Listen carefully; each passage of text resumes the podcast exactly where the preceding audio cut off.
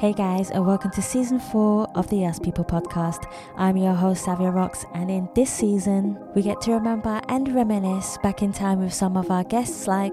Hey, we are Entity, and you're listening to the Us People Podcast with Savia Rocks. Hey, my name is Stephen Ridley, and you're listening to the Us People Podcast with the lovely Savia Rocks, keeping it positive. Hi, my name is James Green. I'm a TV presenter, sports reporter, and journalist. Hi, this is Joy Langley, and I'm the author of Navigating Stress. Hey, this is Travis Glossop. I am a creative radio producer for Kiss FM, and you're listening to the Us People Podcast with Savia Rocks. We highlight the strengths of our cultures, talking about diversity and inclusion and speaking out loud and proud about who we are. I was never that good. I was determined. I had a love for the sport, and that always fueled me. But arriving to London and kind of growing up in a really difficult situation, trying to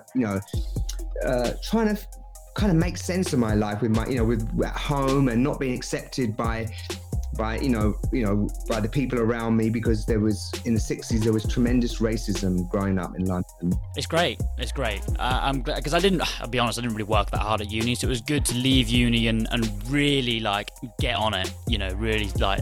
Because I also, as a person, I think I value productivity. A lot of people live to work. I think I am one of the work-to-live guys, but because my work is amazing, that's all right with me.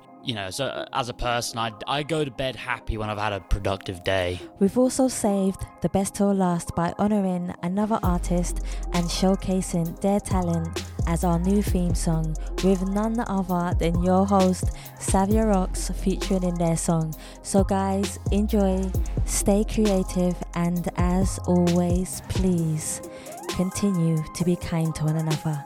Let's go.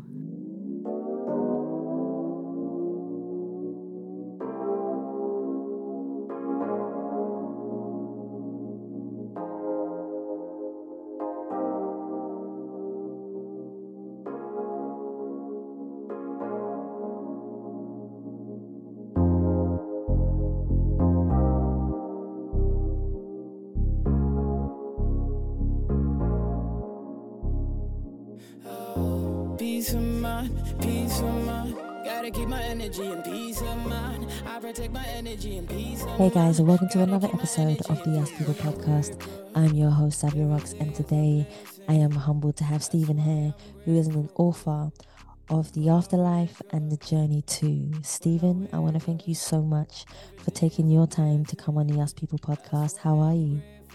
I'm very well, Sam, and thank you so much for having me on your podcast, given the trials and tribulations we've had getting it sorted.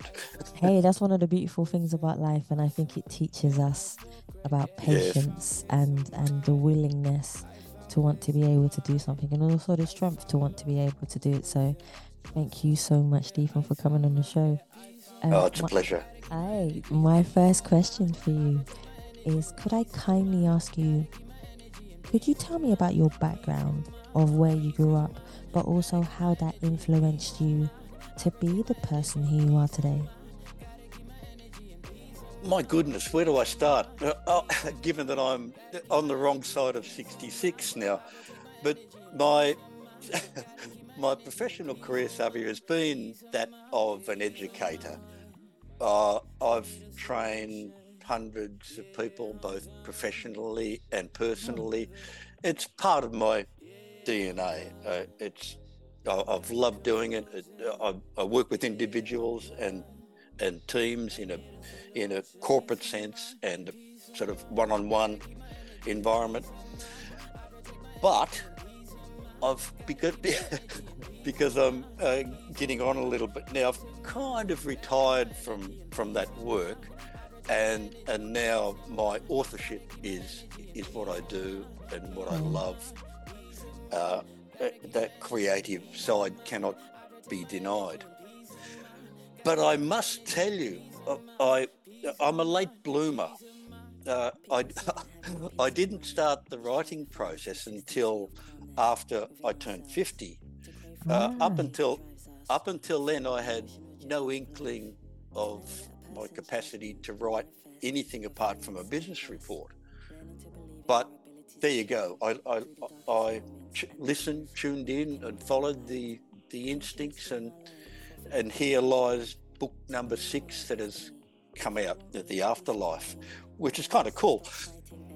But the other part of the story is after book 5, which was 4 or 5 years ago, I had stopped. I said, I'm done. I'm not writing anymore. I'm too old. I want to retire and start planting tomatoes in the garden.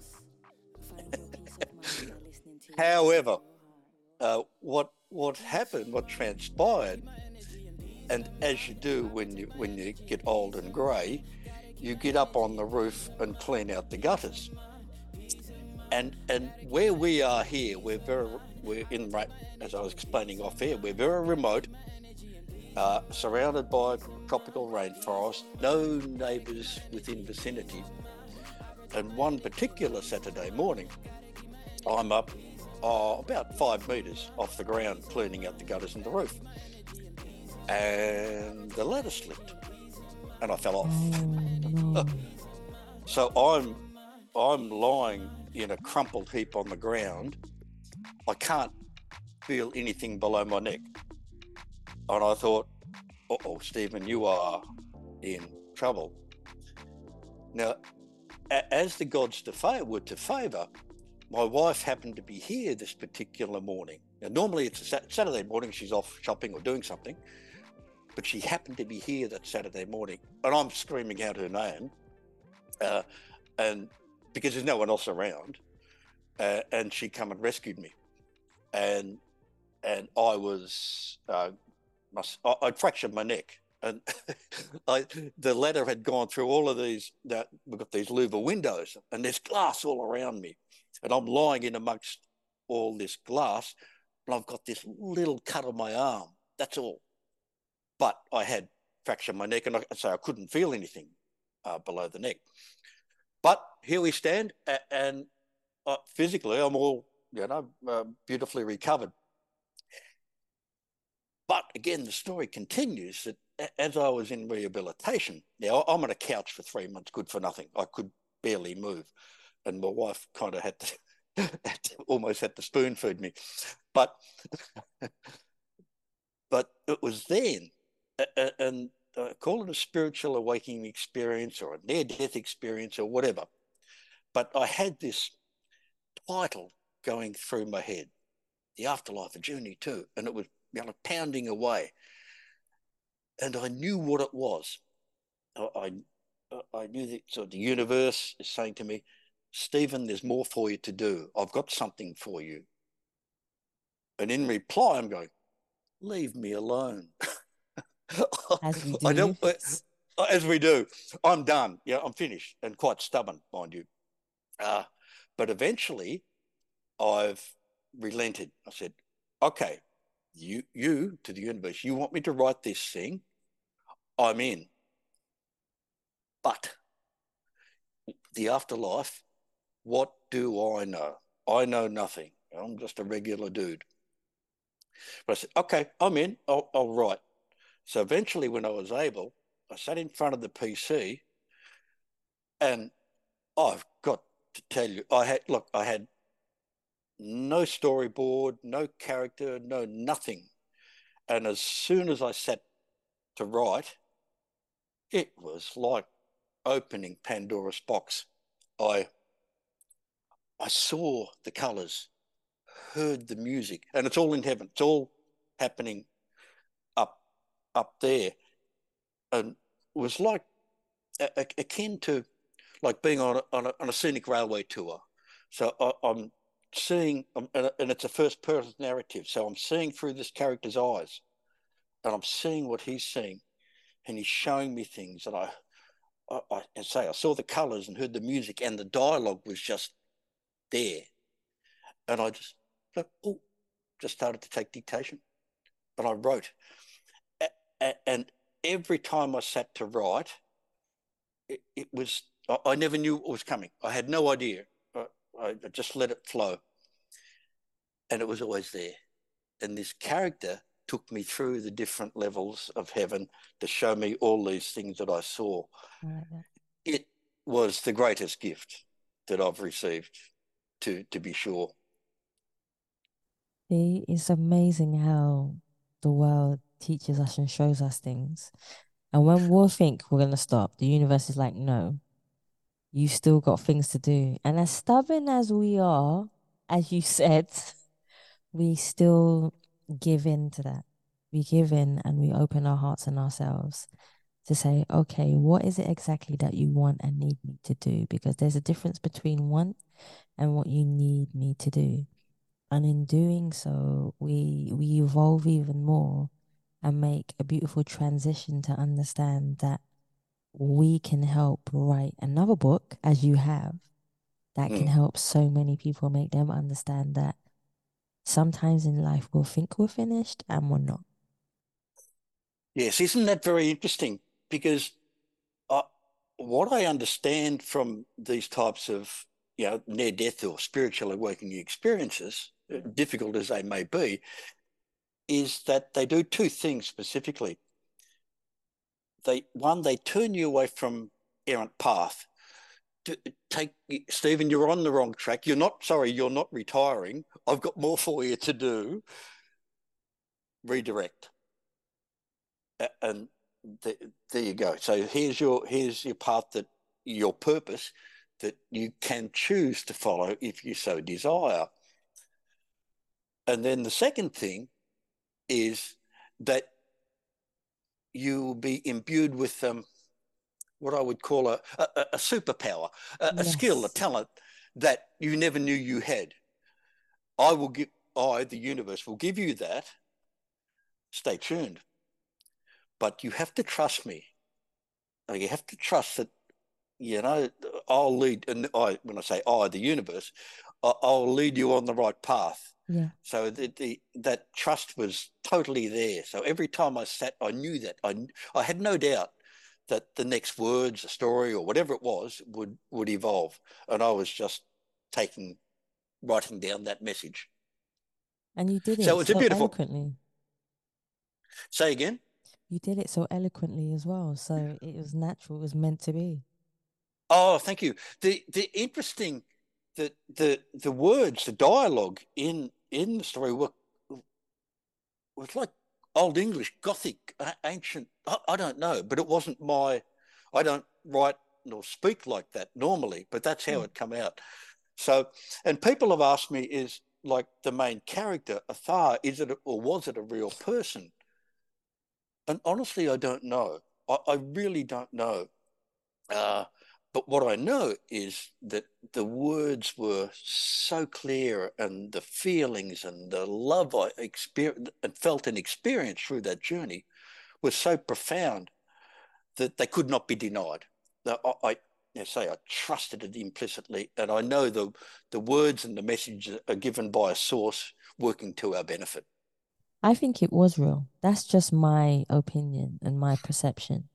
When reading the book, I feel it was real. When you're reading, for me, everything is about energy and life. And we all have different colors of auras within us every time we meet or connect with people, I always say. So for me, if something has been brought to your attention, 9 times out of 10, it's real. And it's meant for you. What I will say is, nothing is a I don't know if everyone agrees with this, but I don't feel that anything is a coincidence.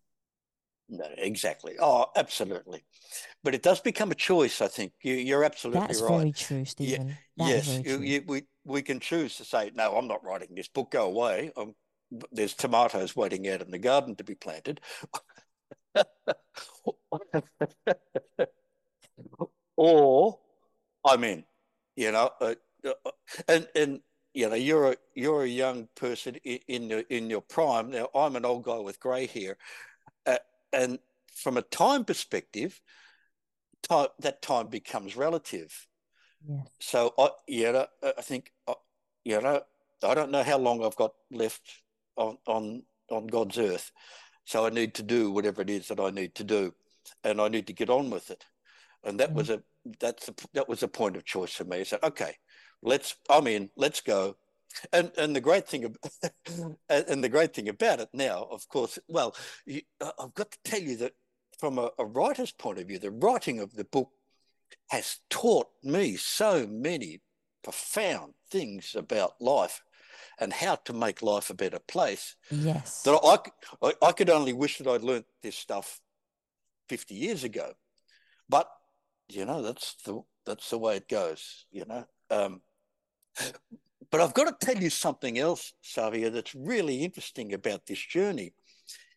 In what happened after I'd finished writing the book, and, you know, then you've got to go through all the hard work. Then that's the beautiful part. Then you've got to edit, and you read it 100 times, you got all the publishing stuff. But there was about 3 months after I'd finished writing the book that, you know, little voices in my head are going, and I've read this thing 100 times in edit, Stephen, you've missed something. Huh? And I read it again. And then it became apparent what I found embedded in the text were these laws of heaven and earth. And I found 15 of them. And I wrote them down. And since then, I've lived by them. And it just changed my whole perspective on life and how to do things just by virtue of that understanding of these basic laws that govern our life and the life eternal. And now one can implement these laws to make life a much more enjoyable place. Question for you, which one law do you feel is the most important law? Oh, now there's a very good question. Let me see. Here, and I'll read it directly. What you have cause to affect in your fellow man is what declares your place in heaven. Because we are all one in spirit, what you have cause to affect in your fellow man is what declares your place in heaven. To me, that's so profound. So what, you know, amongst the many that are there, I mean, if I do bad things to you in this life, I'm the one that will endure the consequences of that act, because we are one in spirit. What I do to another, I do to myself. I like that. So it's cool, isn't it? No, sometimes when people tell me things, I don't always have an answer, and it's okay not to always have an answer, because sometimes you just let what somebody said to you sink into your internal and understand it and absorb it so that you can understand and resonate with it. Yes, isn't that very interesting? Yes. And I must say that in the writing of this book, because it's so different, it's told through the medium of story, and I've often wondered why I was given that gift in such a form. And what I now understand is that, like, it, you know, many, you and I, we've researched and explored people that have had near-death experiences, of which course, is totally profound.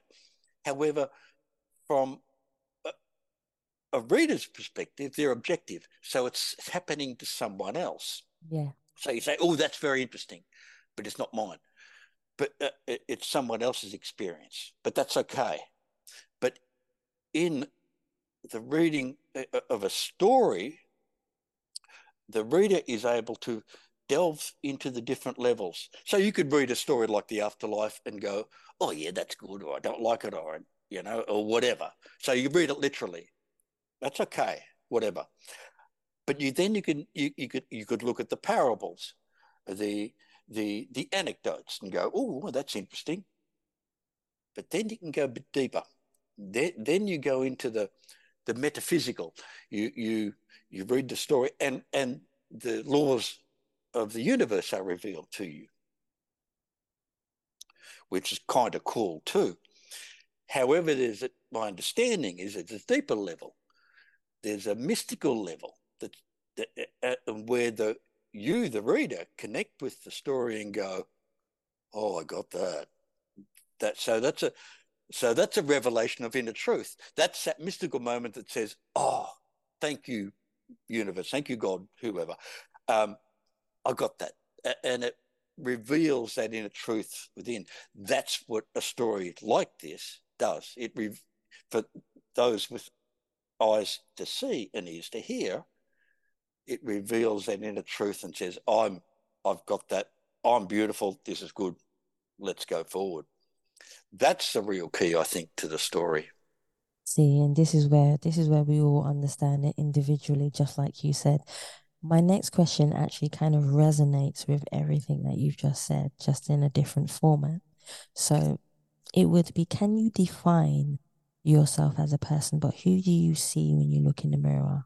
But on the flip side of that question, Stephen, has there ever been a time where you have looked in the mirror and not recognized the person staring back at you? How did you manage to go from being the person that you may not necessarily want to be to being turning it around and finding the positivity within yourself to transform and evolve to become who you wanted to be?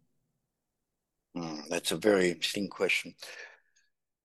To me, it's always been an internal process, and the internal process, it's not what happens to you. We all have challenges to face externally, but it's how we deal with it internally that's the key. And, you know, for me, it was the breaking down of that inner barrier, the person internally that says, oh, Stephen, you can't write a book. You're no good. You're not, you know, you're too this, you're too that, you're too something. And by the way, oh, you're not meant to be a writer. You should be doing something else that's safer. It's those internal barriers that say, I can't do, I'm not good enough. Sorry, Stephen, you know, just stay where you are. I've totally broken. I'll tell you the experience that occurred. And this is, oh my goodness. 15 years ago. I'm sitting writing just on the opposite side of the room here, and my wife's asleep, the kids are in bed, it's all quiet. It was my time to write. Yeah. And I'm sitting there struggling with this first book. And it was, honestly, it was like someone coming to speak in my ear. It was like, Stephen, you're not a writer. You're not good enough. Who's going to read this bleep? And it was tangible. I could hear it. And I knew what it was. It was those I call them the internal saboteurs that want to trip you up, to keep you where you are, keep you safe. And I say, I knew it was internal. And I also was wise enough to know how to get rid of them. There's a technique you can use to get rid of. So I said, thank you very much for coming, issues of self-esteem, but I don't need you anymore. See you later. And this internal spectre from there got, every time you sort of let this stuff go, the spectre gets smaller. And then eventually it goes, boop, no more. I'm not there anymore. So what that means internally is there's no barrier. No barrier between that well of wonder, that creative spirit that we have that links us to the divine source, that source that we know is there, but we don't know what's in there. So I never knew what was in there with the afterlife. I knew nothing. However, once that portal is opened that says, oh, okay, I'm listening. Oh, I've got that. Oh, thank you. Oh, yeah. I'm in. Let's go. So, but if that barrier, oh, that's no good. I don't believe that. That's not right. Oh, I'm not good enough. All that junk, if that lays on top of that well, then that divine spirit, that divine essence, that creativity cannot get through. So the internal process is to let that stuff go. Yeah. And know that you are a divine spirit of the universe, loved and treasured by God, and you have a divine purpose to fulfill. And you better get on with it if you're 66 years old. No, you can be. Do you know how many people have become entrepreneurs, Stephen, who are like 80 years old? Yeah, cool, huh? I think it's cool. Oh, yeah. Yeah. Yeah, the unfortunate part about it is it's taken 65 years to get there. But it's the journey. It's the journey. And there'll be someone out there who may be feeling like, I can't do it. I don't know, I'm 70, I can't do it, you know, my life is over. You know that self-sabotage that we all go through in our life. But then there's somebody who's 80 years old and makes, you know, a franchise that becomes worldwide and they become an entrepreneur. So I don't believe that life is really ever over until, you know, you're really gone. Because I think every day you wake up and it's a brand new opportunity for you to seize and do something that you always wanted to do. That's just how I see it. So I commend you for even turning around and saying, yes, I'm going to write this book.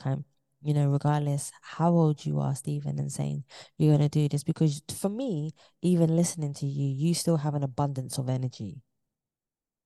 Oh, thank you. Yes, it's amazing, you know, because the writing of this book, as I mentioned before, has so changed my outlook, the direction that and it's totally energizing. And I must tell you, Savia, that the 2 months ago, what happened is that I lost my beautiful mum. Now she 84, and if ever there was an angel on earth, it was her. She's a beautiful being. And I always thought that when she goes, I'm not hanging around. I'm not staying. I always kind of thought that, which sounds a bit weird. But I must tell you that consequential of the knowledge I have now of heaven and the realms and what happens to us has now turned experiential. So, I grieve from the loss of my mum, yes, but the grief is totally empowering. It says, I love you, the bond is still there, I know where you've gone up to the higher realms, I know where to find you in the heart, and I know how to contact you. You know, just listen, be quiet, and she's there. So that, to me, it is, yes, there's grief, but it's totally empowering to say, Stephen, I'm here. Get on with it. I'll help you. We all have someone who is there for us, and we all lose someone at some point in time. The main thing is to understand, and this is what I carry with me. The main thing to understand is that we're the lucky ones because we were able to have that person in our lives in the first place, whereas for me, there are many people in the world who we didn't have in our lives, or someone else in the world may not have the privilege of having someone like you had your mother, you know, me had my grandmother. So I find that for me a privilege, you know, and an honor to be able to have people who love and show us what love is and kindness is and compassion is, because without that, our being of who we are would have been completely different. Absolutely. To be sure. That's exactly right. But I know there's another law of heaven and earth, which I'll read to you, which is apropos to that. Yeah, yeah. It says, to know that you are sacred is not to see new things in you, but to see yourself as you really are. Which again is so enlightening to say, yes, we've all had trials and tribulations. However, internally, you have the spark of the divine within, and it will never be erased, to know that you are sacred. See, and a teardrop from the eye of the universe. Yeah, beautiful. See, that actually makes so much sense to me. I understand it. I definitely understand it. The one thing I would love to know, Stephen, is when did you find out that words had power? I know you said you was a late bloomer and you started writing later on in life, But when did you realize that words had an abundant power to affect people in the world? Now that's a very good question too. Again, to me, it's always an internal process. So I know now that if there's contact with, you know, very nice people like you and family and kin, each of those relationships are really important. Yeah. So, you know, how I interact and what I do to you're not sort of going out there to help people directly, but saying, here I am, yeah, let's share. Let me bring it back down to the personal. A couple of times, and this is giving me good brownie points, by the way, because I've said to my wife, subsequent to the writing and of the book and the knowledge, I said, oh, I love you now more than I ever did. And we've been married a long time. But it's true, you know, that what I know and have learnt from this writing is that relationship is so important because I love her, but, you know, it just highlighted that love and brought it into significance. But the principle is the same with everybody one meets. That highlights the importance. There's no coincidence. You're there for a purpose and to share what you know to the benefit of the other. That is very true. That is awesomely true. See, that's right. So from writing your first book and you telling me the story where it wasn't necessarily your insecurities eating at you, I think it was just something else that was spiritual that was trying to get to you.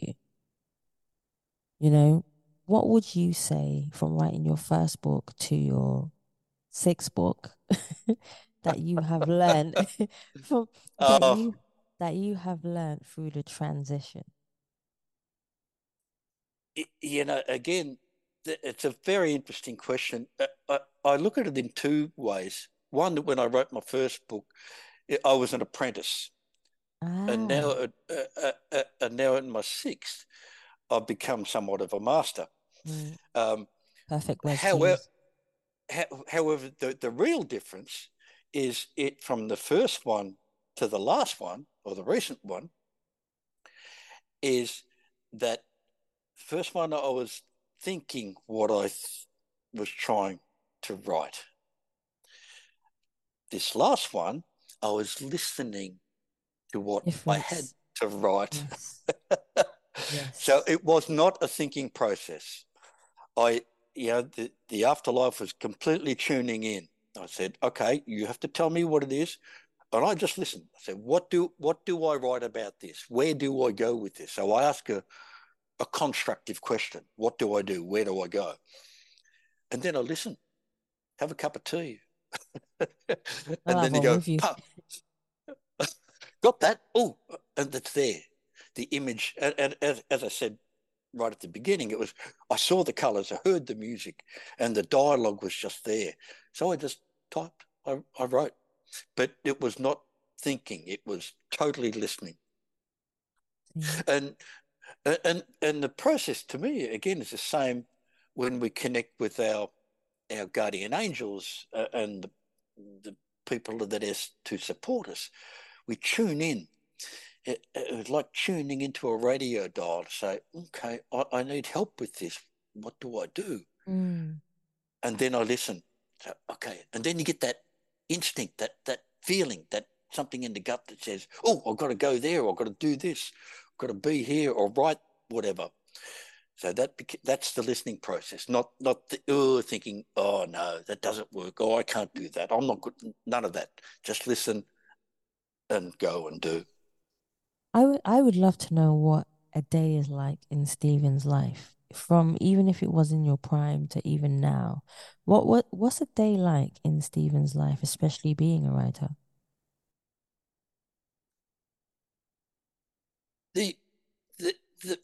My practice now, daily practice, is to always tune in every day. I know that the guardian angels. I mean, we could talk about sort of some of the things I saw later, but I know those guardian angels are there all the time, 24/7. So if there's a dilemma or something that vexes the outlook, tune in. Say, what do I need to do about that?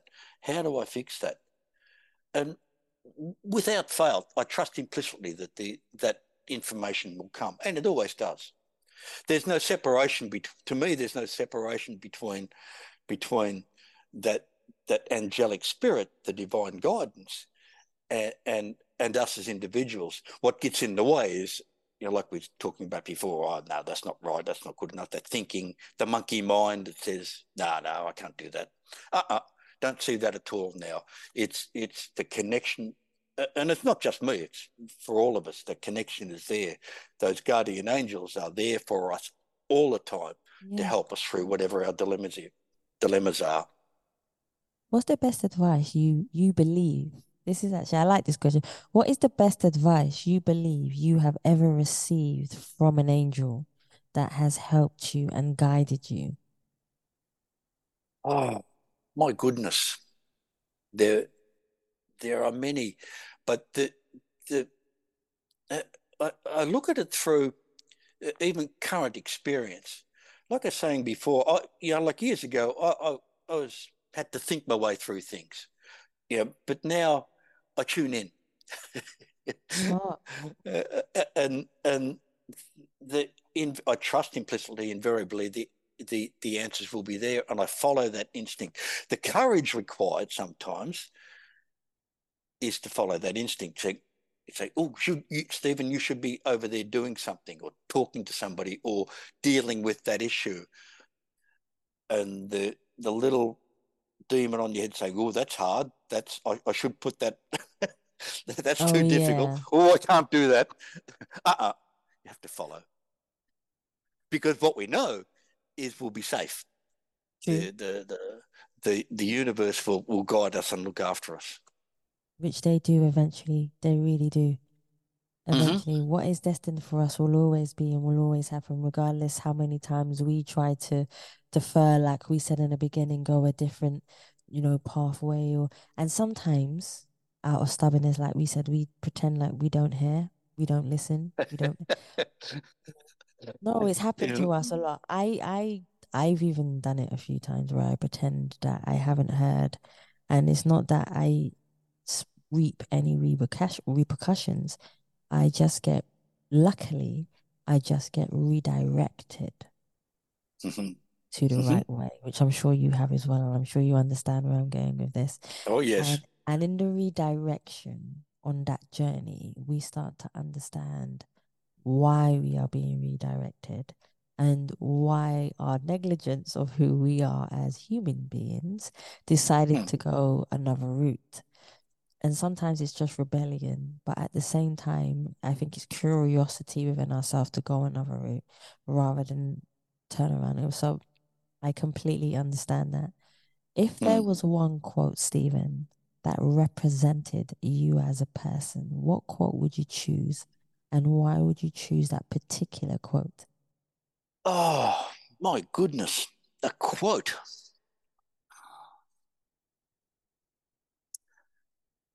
Fear not, you are never without the love of the Father.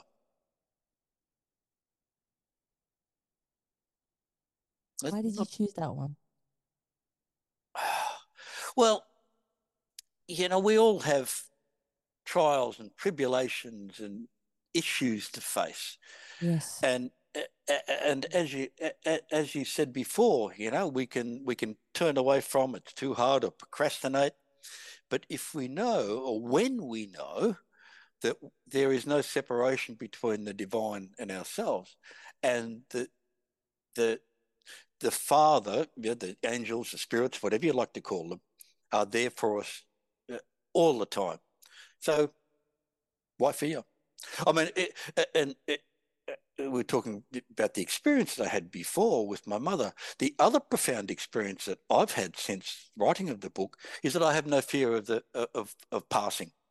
So when my turn comes, I will take that step across the veil with no fear, because I know now what awaits. So, and even now in life, so we can step forward and do what we must do to purpose, and know that that creative, that love sits there as a crucible from which our actions propel themselves. That divine source is there, open to us all the time. So why fear? Let's get on with it. No, I like that. Yeah, I like that. That makes perfect sense. So if there was one song, Stephen, because I believe that music is a radiant part of who we are and how our souls connect as well. If there was one song that was the soundtrack of your life, what song would you choose, and why would you choose that particular song? I've got to tell you something before I answer that. And I don't know how I'm giving away a part of the book here, and I'll try. But music was such a profound part of the universal makeup. I was taken to a place with a master soul and shown these matrix of colours, and all through the writing of the book, I heard this music in my head. And it was like, it was an integral part of us. It's hard to explain, but colours beyond the imagining, but the music was a part of our soul. But to answer your question, the song that comes to mind is by Enya. Oh, and it's called... I'm a big fan. Oh, she is fantastic. But the song is Water Shows the Hidden Heart. I know what song you're talking about. You know that one? Yes, I do. And she sings it in this language called Loxian. Yes. Oh, it is so beautiful. I'm a big fan of Enya. Yeah, that's the song that kind of resonates. It's like, to me, it's like a calling card to the divine. You listen to the song and you go, oh, you sort of drift off into the universe. But her whole energy is spirituality. Just any song that you listen to from her is just spiritual. And I actually work to Enya's music quite a lot, which is really radiant to me. But hey, yeah, I could talk about that all day. I could talk about that literally all day.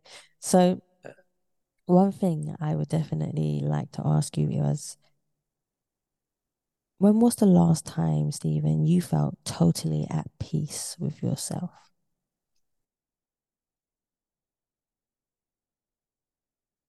Ravi, I'm a very content man now. Content. I know you are. But content because I'm a lucky man, because I've got a beautiful wife and lovely 3 boys and things, and they're good lads, cause their father no trouble. They've all left home now, so we're empty nesters. However, but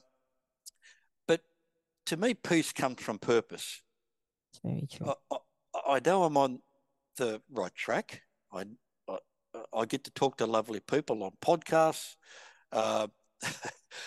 And I know I'm doing what I'm meant to be doing.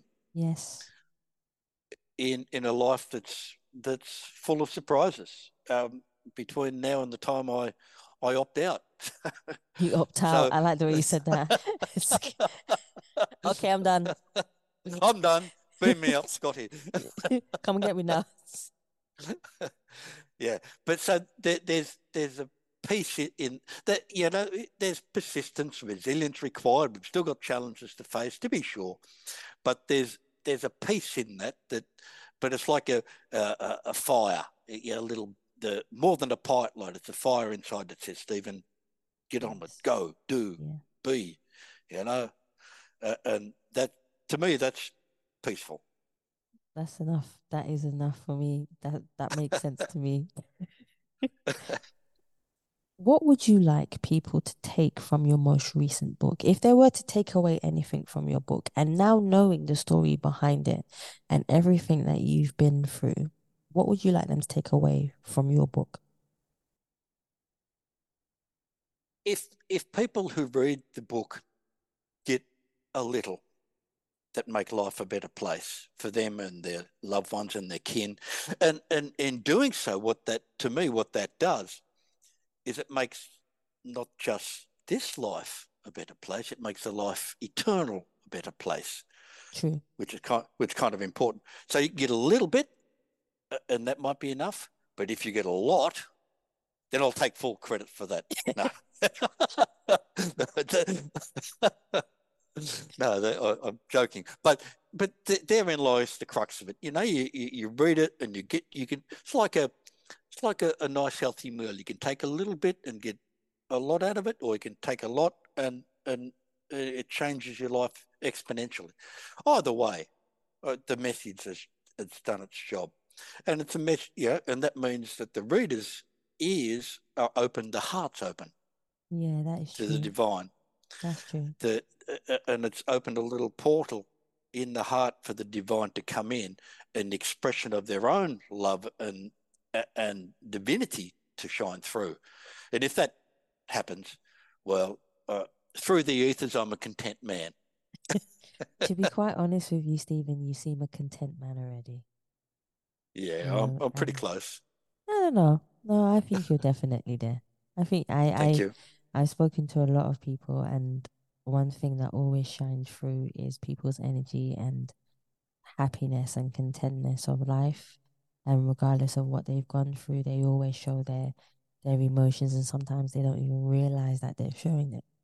Excuse me, showing their emotions. So that's definitely something, Stephen. I would love for everyone to be able to find you on all your social media platforms. Where can we find the lovely Stephen?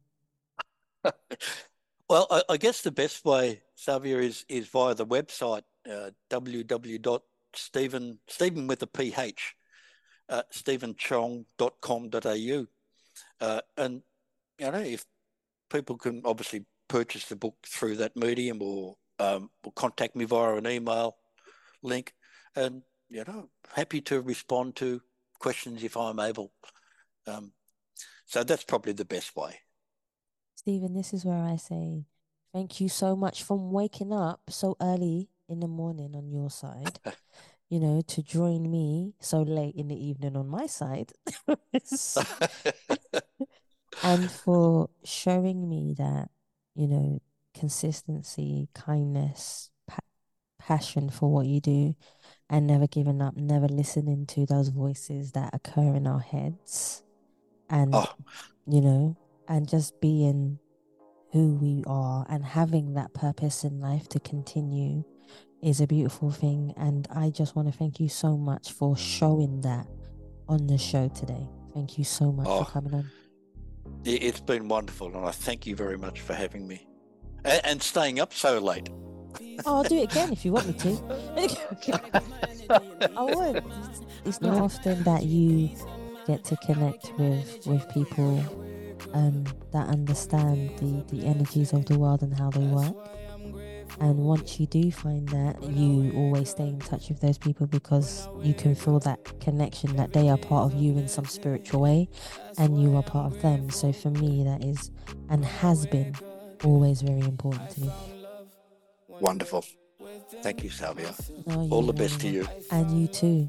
Guys, I want to thank you so much for listening to the Us People podcast, and please remember you can subscribe and leave us a review on Spotify, iTunes, Google Play, and any other platform that you prefer listening to.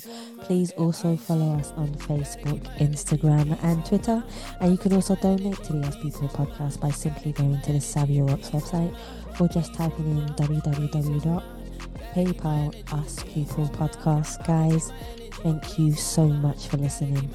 Stay happy, stay positive, and as always, please continue to be kind to one another. Gotta keep my energy and peace of mind, peace of mind, peace of mind. I need a solution. Yeah, I'm done. I'm done with her. Yeah, I'm done. I'm done with confusion. Yeah, I'm done. I need a solution. Peace of mind, peace of mind. Gotta keep my energy and peace of mind. I protect my energy and peace of mind. Gotta keep my energy and peace of mind. Peace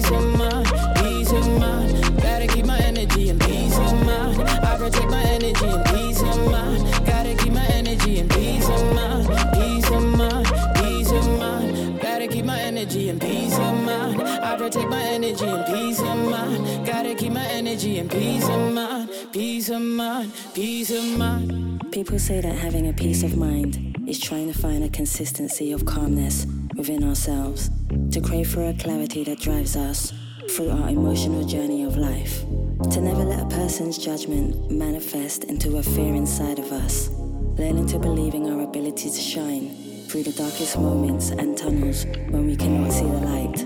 Patience being our light for forgiveness and strength, to believe in our destiny. If you want real peace of mind, one needs to stop fighting their inner thoughts and embrace them with love, because love is the most amazing and beautiful strength that we have to conquer, our peace of mind.